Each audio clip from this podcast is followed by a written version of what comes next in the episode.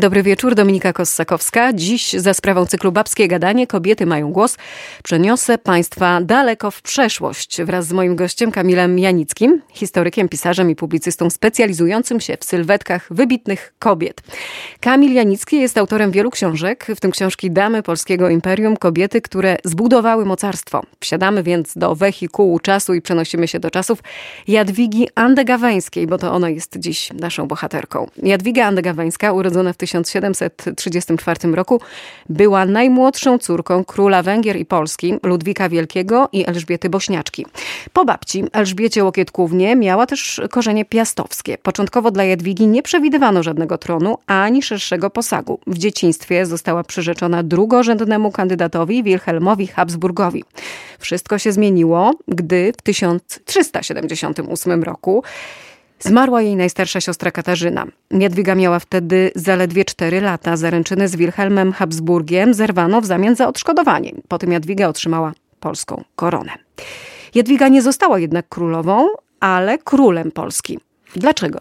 E, dobry wieczór Panie i Państwu. Tak, to jest e, historia zawiła i fascynująca. Tak naprawdę nie wiemy, jak ludzie współcześni Jadwidze na co dzień ją postrzegali. Czy mówili na nią król, królowa? Mamy do dyspozycji łacińskie dokumenty, no nie mamy nagrań, filmów, nie widzimy, co ci ludzie dokładnie robili. Natomiast na pewno Jadwiga była traktowana zupełnie inaczej niż większość polskich władczyń, bo tą normą jednak nad Wisłą było, że kobieta była pewnym dodatkiem do władcy. No przykro to mówić, ale tak to działało. Kobieta miała swoją pozycję za sprawą bycia małżonką. Natomiast tutaj następuje precedens właściwie w całej polskiej historii, bo najpierw wygasa ta główna linia dynastii Piastów, kiedy umiera Kazimierz Wielki, następnie już w kolejnym pokoleniu y, umiera również y, y, przedstawiciel kolejnej jakby dynastii na naszym tronie, Ludwik Węgierski. On nie ma żadnego syna, ma wyłącznie córki. No i gdy wygasają jakby dwie kolejne dynastie, jest kwestia jak należy dalej rządzić Polską. Polska w gruncie rzeczy jest traktowana od stulecia jako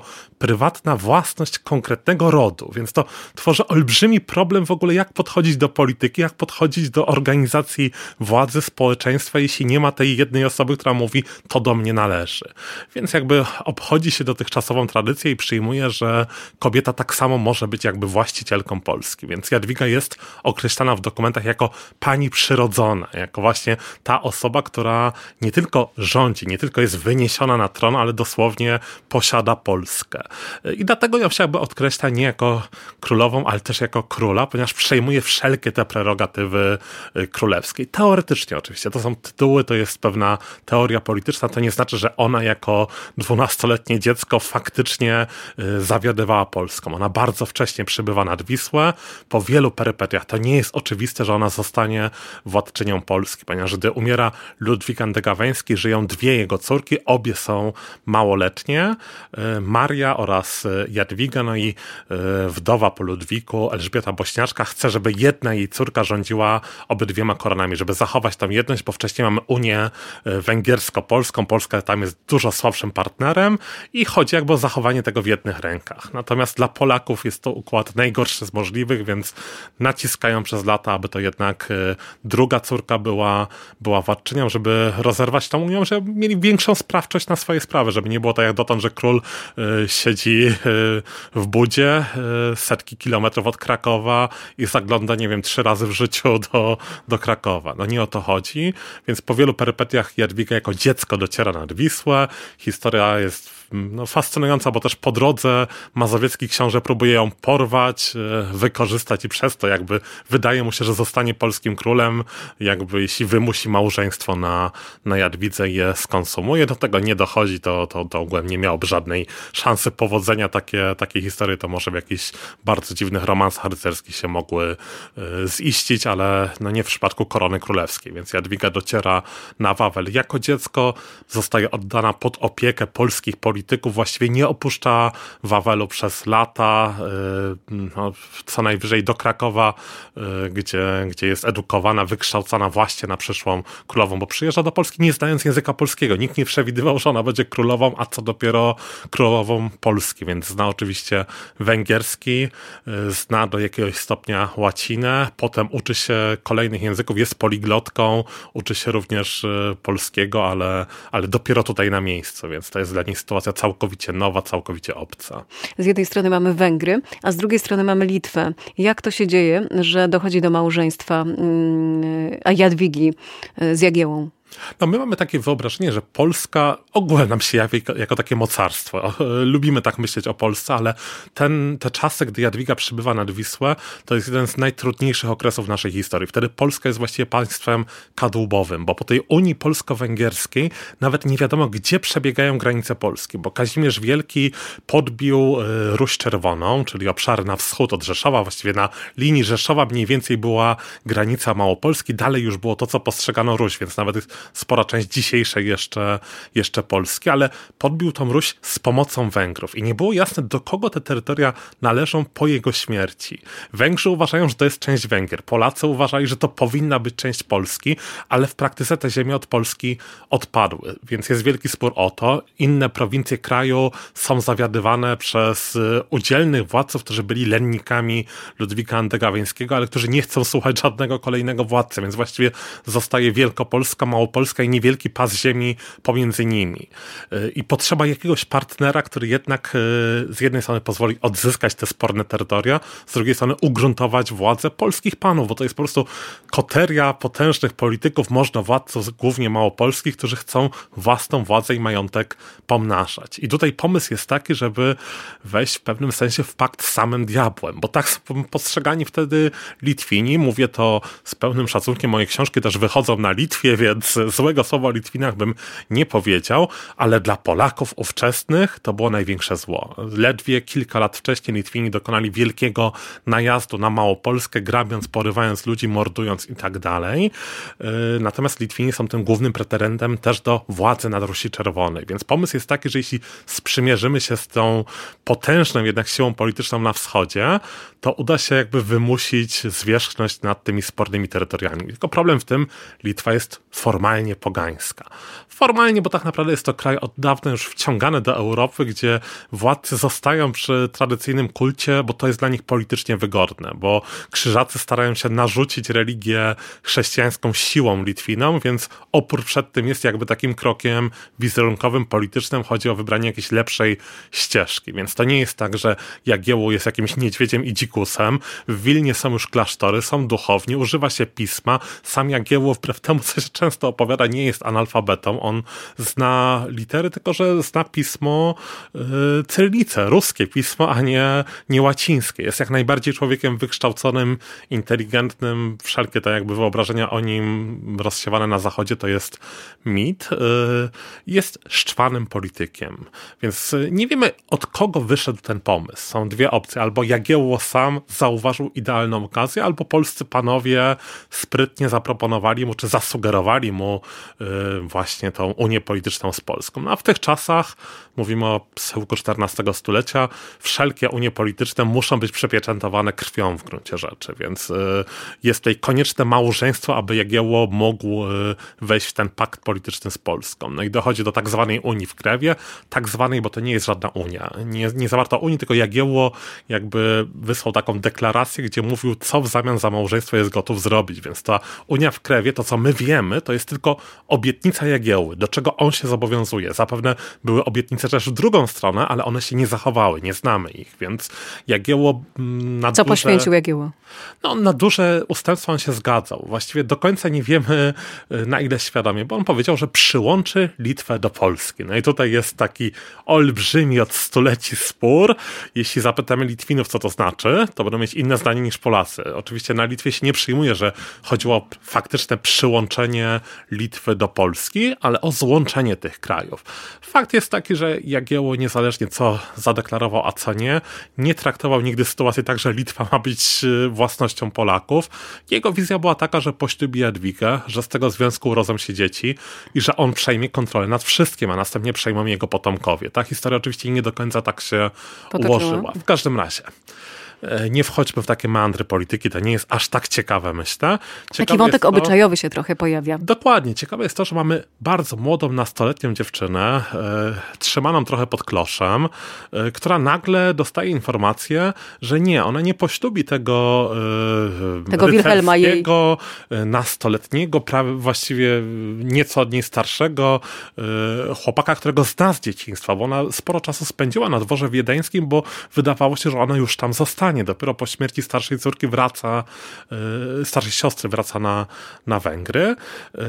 Więc Wilhelm to jest coś, o czym ona wie, co ona rozumie, choć historia ma dość takie kompromitujące tło, bo przeprowadzono pierwszą noc poślubną Jadwigi i Wilhelma, kiedy ona miała 4 lata, a on 7. Oczywiście noc polegającą tylko na to, że położono ich obok siebie na łóżko, byli tam goście i tak dalej i tylko o to chodziło, ale Wilhelm nie wytrzymał presji, zapak skudził według jednej kroniki to, to łóżko. No tutaj na antenie nie będziemy wspominać w jaki dokładnie sposób, ale każdy myślę może sobie wyobrazić, więc sytuacja była dość taka kontrowersyjna, natomiast po latach Jadwiga to nie to pamiętała, pamiętała o tym, że jest to człowiek kulturalny, znający chrześcijańską rzeczywistość, pobożny i tak dalej. To się liczyło. A nagle alternatywa jest taka, że ma mężczyznę dużo starszego poślubić. Nie wiemy dokładnie o ile, nie wchodźmy już w to, ale Jagiełło jest na pewno przynajmniej dwa razy starszy od Jadwigi. E, mężczyznę, który uchodzi za dzikusa, za barbarzyńcę, za mordercę, którym faktycznie na pewno był. No i Trzeba było to sprawdzić. Trzeba było to sprawdzić. Jadwiga musiała sprawdzić, wysłała posłańca. Czy faktycznie tak Jagiełło wyglądał, jak go pisano? E, tak, mamy tutaj relację Jana Długosza, że jeden z zaufanych rycerzy Jadwigi e, poszedł z Jagiełą do łaźni, tamten e, tam się obnażył, żeby pokazać, że jest prawdziwym mężczyzną, a nie jakimś właśnie niedźwiedziem w ludzkiej skórze. Według kroniki nie jest to tak, że, że Jadwiga chciała sprawdzać, ale że Jagiełło sam zaoferował temu posłańcowi, że wszystko mu pokaże, wyłoży karty na stół.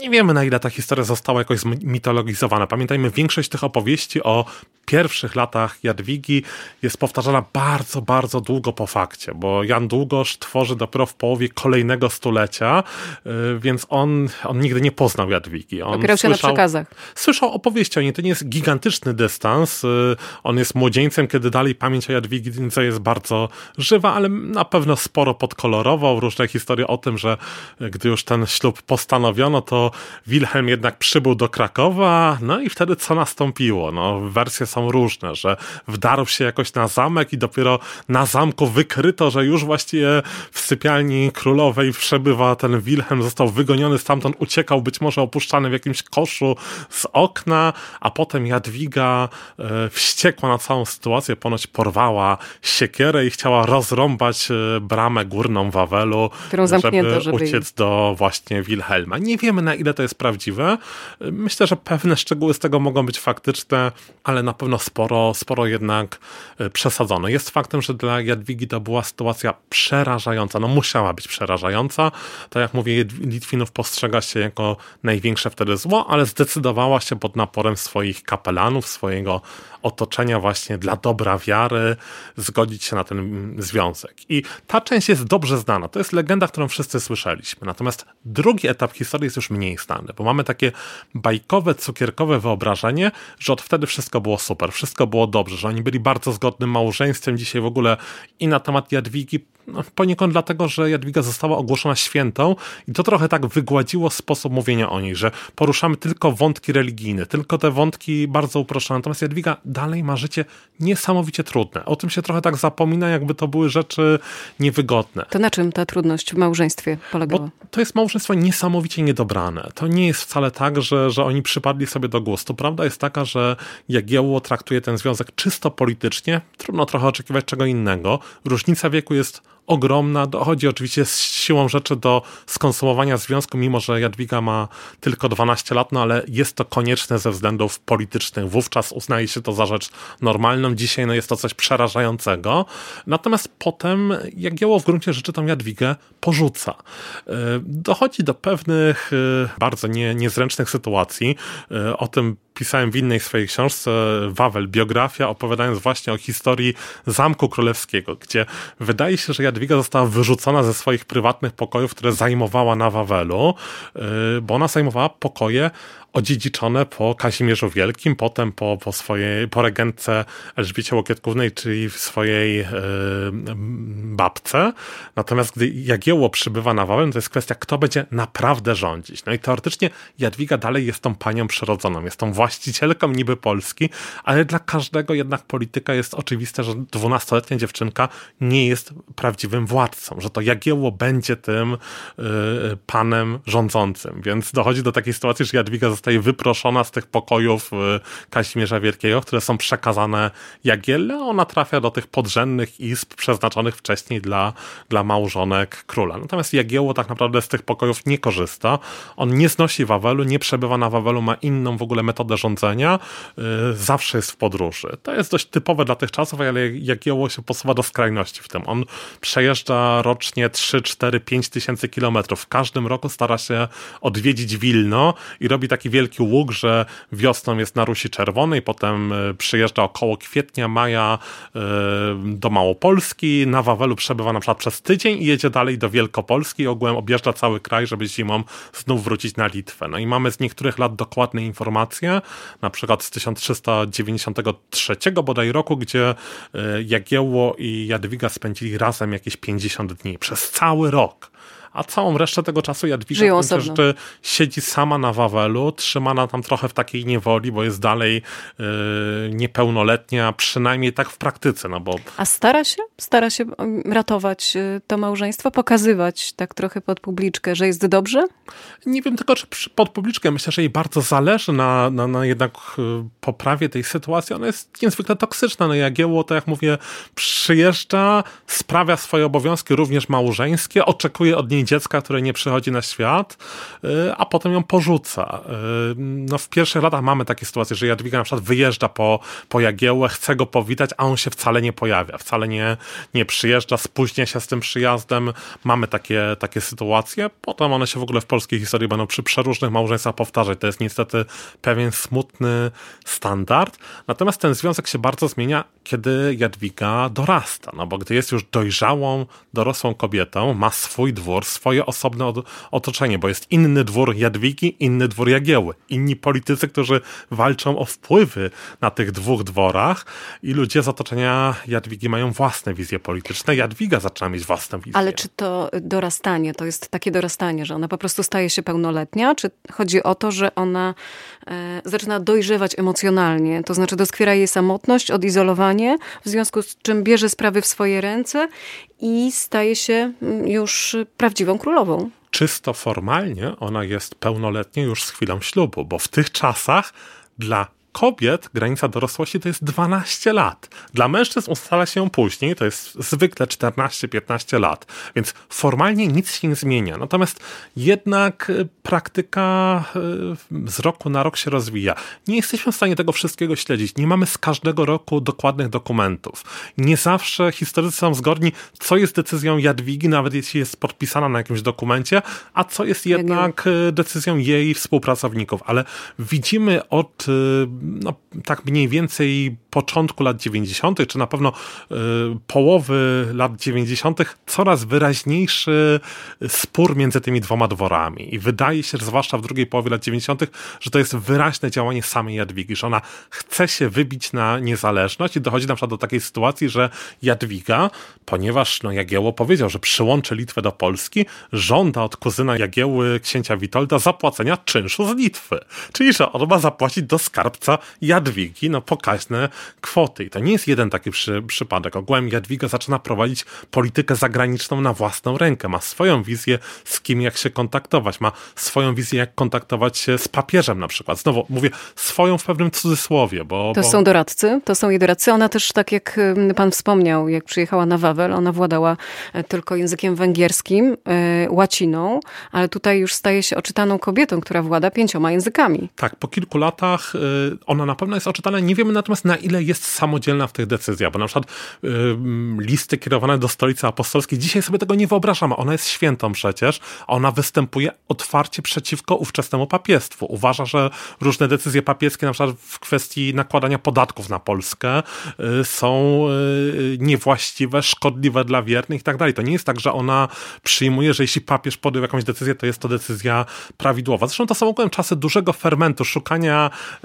no jednak jakiejś reformy w kościele, co no, no w, w, kolejnym stuleciu doprowadzi przecież do wojen husyckich, y, do wielkiego rozlewu krwi. Wtedy jeszcze nie wiadomo, że taki będzie finał tej, tej historii, ale Jadwiga tutaj jest opowiada się za reformą i jest gotowa do bardzo radykalnych wypowiedzi. Tylko znowu, no nie wiemy, na pewno ona się na nie zgadzała. Czy ona je układała, to jest osobna kwestia.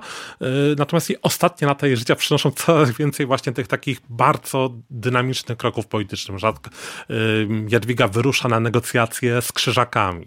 I tutaj znowu, no nie wiemy wszystkiego o tych negocjacjach. Wiemy, że ona się spotyka z wielkim mistrzem krzyżackim, że jest oburzona jego postawą i wypowiada taką, takie, takie jakby proroctwo, że że, że, że póki ona żyje, będzie pokój z krzyżakami, ale jak umrze, to wybuchnie wojna. No oczywiście nie wiemy, czy to nie jest coś, co po prostu kronikarz musiał dopisać, wiedząc, że ta wojna e, wybuchła i pisząc już po tym, jak no w gruncie rzeczy wygraliśmy tę wojnę, e, to trochę było warto to dopowiedzieć. Ale wiemy, że to spotkanie miało miejsce, bo ogółem mamy zrekonstruowane trasy podróży i Jadwigi i Jagieły. Wiemy, gdzie oni przebywali. Jesteśmy w stanie zweryfikować, yy, że jakieś fakty w ogóle z życia Jadwigi nastąpiły. Natomiast no, niestety nie mamy tych ludzi, którzy by tam na miejscu byli i opowiedzieli godzina po godzinie, minuta po minucie, co dokładnie Tak, jak to teraz działo. bywa. E, a jak odbierali Jadwigę poddani? No tutaj znamy oczywiście ten obraz dzisiejszy, e, zmitologizowany w dużym stopniu, te legendy o jej szczodrobliwości, o dobroci, ale one nie są całkowicie oderwane od rzeczywistości. Tutaj to nie jest tak, że, że opowiada piękne baśnie, że ona oparła bucik na kamieniu i w tym kamieniu został ślad tego buta. Wiadomo, to się nie zdarzyło. Natomiast jest faktem, że dokonywała dużych donacji na rzecz kościoła, na rzecz ubogich, że fundowała klasztory, że też stawała się wzorem dla innych pań, dla, dla, dla ważnych osób y, ze sfery publicznej, bo to, co robi królowa, jest ważnym symbolem dla, dla jej otoczenia. Ale to znaczy, że ona też w gruncie rzeczy była osobą głęboko wierzącą? Y, tak, to, do, co do tego nie ma żadnych wątpliwości. Tutaj y, to nie jest w ogóle dyskusja, czy Jadwiga była osobą pobożną. Tak jak powiedziałem, ona na pewno nie była ślepo y, zapatrzona w te decyzje ówczesnego kościoła, potrafiła rozróżnić politykę od wiary. Natomiast mamy jasne informacje, na przykład dochodziło do sporów między Jadwigą i jej kapelanami, gdzie ona była skłonna pościć dużo bardziej niż Kościół pozwalał, bo były konkretne zalecenia kościelne, że w pewnych dniach pościć nie wolno. Ona nawet wtedy chciała y, uciekać się do postu, co uważano no, w gruncie rzeczy za grzech, więc tutaj widzimy tam i wielką gorliwość religijną. Mamy wiele źródłowych potwierdzeń jakby tej jej pobożności. Wiemy też, że jako to dziecko, no nie wiem, szyła chociażby szaty kościelne dla, dla katedry krakowskiej własnoręcznie i nawet się one zachowały po części do dzisiaj. Więc y, jasne, trzeba odsiać mity od faktów, ale jest faktem, że jej dobroczynność była chyba większa od dobroczynności innych y, królowych tej, tej epoki. Y, niestety umarła tak młodo, że nie wiemy, jak ta historia by się rozwinęła. Siłą rzeczy inaczej wyraża się działalność królowej, która jest nastolatką, która nie może aktywnie, samodzielnie działać w polityce, więc musi się trochę bardziej odwoływać do tych kroków właśnie, powiedzielibyśmy, społecznych dzisiaj. Y, ale, ale tak, to, to, to są postawy, które są niezwykle wpływowe. Wpływowe długo po jej śmierci, gdzie, gdzie mamy właśnie takie sytuacje, gdzie, gdzie ważne ważne możnowładczynie z otoczenia dawnego królowej same zakładają szpitale, same przekazują wielkie datki, żeby pokazać, że zachowują się jak Jadwiga. Wspomniał pan o tym, że ta historia nie potoczyła się tak, jak myślał, że potoczy się tak jak myślał o tym e, Jagiełło. E, Jadwiga nie zostawiła po sobie potomka. E, tak, no i tutaj właściwie najbardziej dramatyczny etap historii Jadwigi. Ona zachodzi w ciążę, jest przerażona tą perspektywą i w gruncie rzeczy słusznie. No mamy na przykład zachowany horoskop z tego okresu. To jest taki znowu wątek, który dzisiaj nam się wydaje nieprawdopodobny, że w gruncie rzeczy Jadwiga no, do jakiegoś stopnia para się czarną magią, jakbyśmy dzisiaj to ujęli. Mimo pobożności to jest, to jest dość typowe w tej epoce, że stawia się horoskopy, że szuka się takich magicznych interpretacji i rozwiązań. W ogóle w Krakowie to jest niezwykle popularne. E, Kraków staje się ogółem po reaktywacji Uniwersytetu Jagiellońskiego no, takim kluczowym ośrodkiem astronomii w Europie, którą traktuje się jak naukę, więc e, jest przygotowany właśnie horoskop dla dziecka Jadwigi. Bardzo optymistycznie oczywiście okazuje się niestety fałszywy.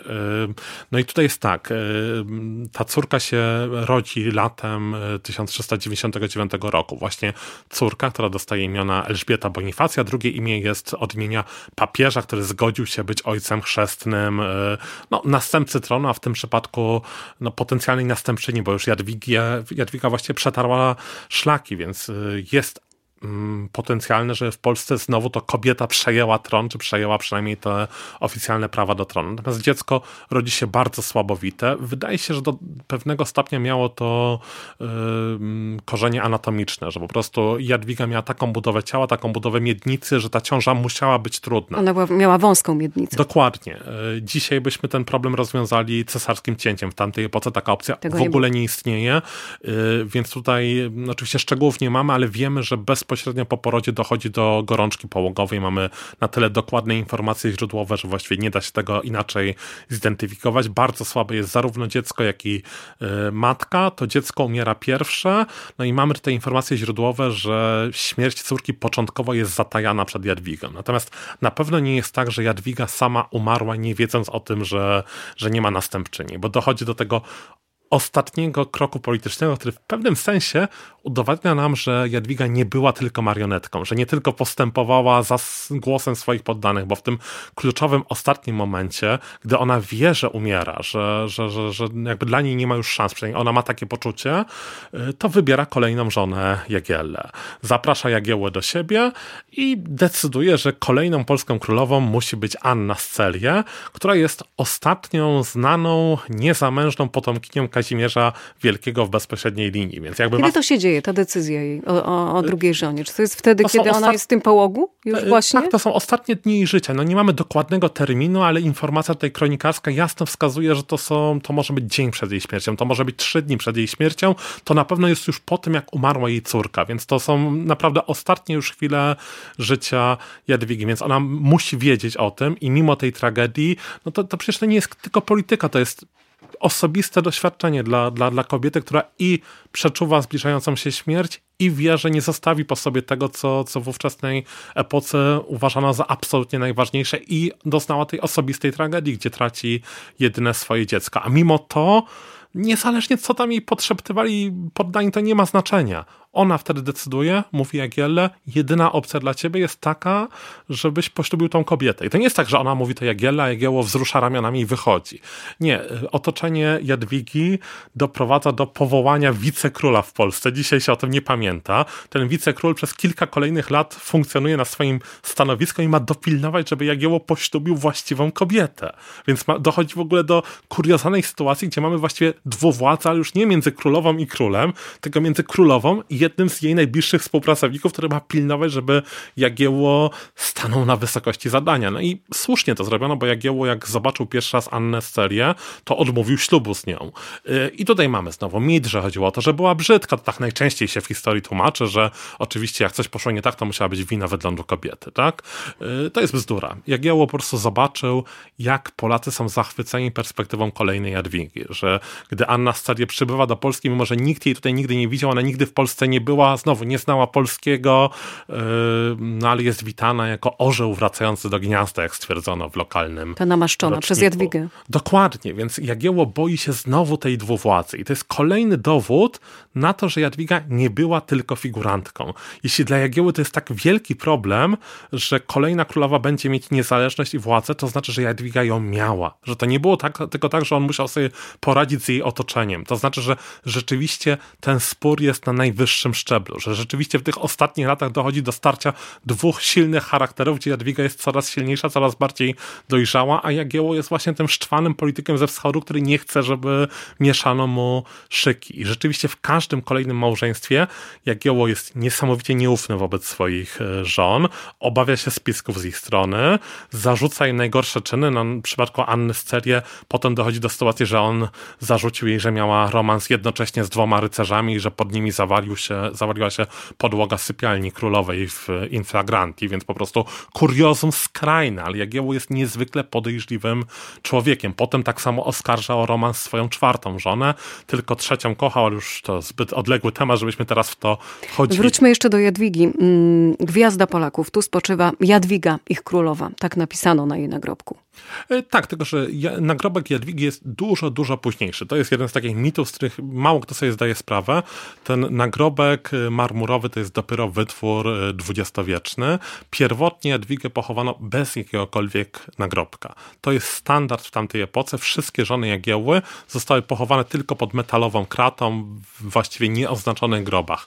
E, pod tymi pięknymi sarkofagami grzebano tylko samych królów. Natomiast królowe nawet tak ważna osoba jak Jadwiga, nawet osoba, która była właśnie uważana za, za właścicielkę Polski, no nie ma prawa do takiego sarkofagu.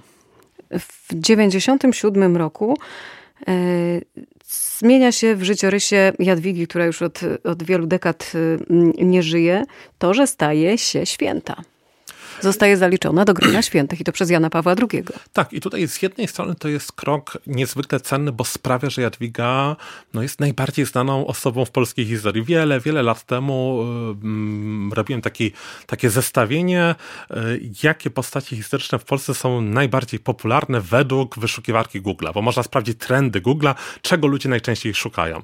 No i tutaj w przypadku polskiej władczyń, no to jest tak 97% Jadwiga, a potem długo, długo, długo, długo, długo nic, Mamy Bonę Sforce, y, Dobrawę i to jest właściwie wszystko. Żadnych innych postaci, którymi szerzej by, by się interesowano, to tak jak mówię, już sporo lat temu robiłem, ale myślę, że to się nie zmieniło. Rzeczywiście Jadwiga wybija się poza to postrzeganie historyczne. Wiele osób może do końca nie rozumieć, w jakiej epoce żyła. Wiadomo, że w średniowieczu yy, nie zna tego szerszego kontekstu, ale wie o niej. Jest w stanie powiedzieć, tak, to żona Jagieły, tak, to polska królowa i nie tylko królowa, ale król. Yy, więc nie ma drugiej tak, tak rozpoznawalnej rozpoznawalnej postaci. No to jak mówię, no, no, w ogóle jakoś jeszcze postrzegane, no znowu są postacie zwykle związane z tą, z tą historią religijną, no bo Dobrawa, ta, która przyniosła chrześcijaństwo do Polski, no Bona to wyjątek, ale, ale to, to charakterna tak kobieta, że, że inaczej być nie mogło. Więc na tej zasadzie to jest niezwykle cenne, ale z drugiej strony to ogłoszenie Jadwigi Świętą sprawiło tak trochę taki paraliż w opisywaniu jej sylwetki. Sprawiło, że różne te, te trudne wątki zostały zapomniane. Pominięte albo są pomijane celowo? Tak, bo bo też Jagiełło oskarżał kolejne żony o niewierność, ale oskarżał też Jadwigę o niewierność. Doszło do procesu y, papieskiego, gdzie Krzyżacy i Habsburgowie wspólnie naciskali na to, żeby uznać to małżeństwo za nielegalne i rozsiewano plotki, że ten y, Wilhelm rzeczywiście wdarł się na Wawel i rzeczywiście skonsumował małżeństwo z Jadwigą, a Jagiełło postrzegał to jako właśnie no, zdradę małżeńską. Prawdzie to było jeszcze przed ślubem z nim, ale y, rzeczywiście na pewnym etapie przyłączył przyłącza się do tych ataków na, na Jadwigę. Stolica apostolska nieco uciszyła te plotki. Tak, ale to zajęło dobre kilka lat y, i rzeczywiście mm, tu nie chodzi tylko o decyzję papieża. Pamiętajmy, to nie są czasy tak jak dzisiaj, że, że odpalimy sobie internet i zobaczymy oświadczenie papieża. Y, wtedy plotki wędrują powoli. Różne sprzeczne historie. Wyjdziemy na targ, y, nie wiem, na rynek główny w Krakowie, jedna przekupka szybnie, tak, królowa jest prostytutką, a druga nie zaprzeczy. A a, ja słyszałam, że papież powiedział coś zupełnie innego, więc to są plotki, które krążą po całej Europie i mamy ich odpryski w różnych kronikach do dzisiaj i rzeczywiście przez 10 lat jest właściwie stała kampania nienawiści przeciwko Jadwidze. To musiało się na niej osobiście odciskać. Myślę, że to też wpływało na tą, ją, na jej, tą jej nawet tym bardziej widoczną pobożność, bo, bo, bo y, gdy jest stale atakowana, traktowana jako osoba bezbożna, jako yy, grzesznica i to jeszcze zatwardziała, bo nie chcąca się przyznać do swojej winy, no to siłą rzeczy tym bardziej mm, i, i zagłębia się w tej duchowości i docenia jej wartość i może też chce jednak, żeby to otoczenie zauważyło, jaka jest naprawdę. Więc y, to jej życie nie było łatwe. Nie ma właściwie szczęśliwych lat w historii, w historii Jadwigi. Y, no, szczególnie ciekawe jest to, co by było, gdyby ona pozostała na tronie. I te wątki są często pomijane właśnie. To rozważanie, jaką byłaby polityczką, jakim byłaby człowiekiem, no bo przecież nie, nie zajmowałaby się tylko sprawami duchowymi. Ostatnie lata są coraz bardziej polityczne, coraz bardziej uwikłane w te jednak sprawy wielkiego świata. Ta wizja, że ona się tylko opowiadała za pokojem i że za jej czasów nie doszłoby do wojny z krzyżakami, myślę, że jest całkowicie fałszywa. Ona była jednak dziedziczką wybitnego polityka, bo Ludwik Andegaweński, my go nie pamiętamy dobrze, bo e, no, Polska dla niego była krajem drugiej kategorii, ale to jest jeden z najwybitniejszych polityków ogółem tej epoki w całej Europie. On właściwie zawojował całą środkową Europę, podporządkował Węgrom nie tylko Polskę, ale też większość Bałkanów, rozgrywał stolicę apostolską, rozgrywał pa cesarza i myślę, że Jadwiga wychowana w takim otoczeniu, pod takimi wpływami też mogłaby być bardzo cyniczną, bardzo sprawną y, polityczką rozumiejącą, jak daleko czasem trzeba się w świecie władzy posunąć. Od średniowiecza do współczesności, jak słyszymy o Jadwidze Jadwidze opowiadać można naprawdę bardzo dużo. E, Jadwiga Andegawęska to nasza bohaterka dzisiaj. Kamil Janicki, historyk, pisarz i publicysta. Autor książki Damy Polskiego Imperium, kobiety, które zbudowały mocarstwo, był moim gościem. Bardzo dziękuję. To ja pani dziękuję za zaproszenie i państwu za uwagę.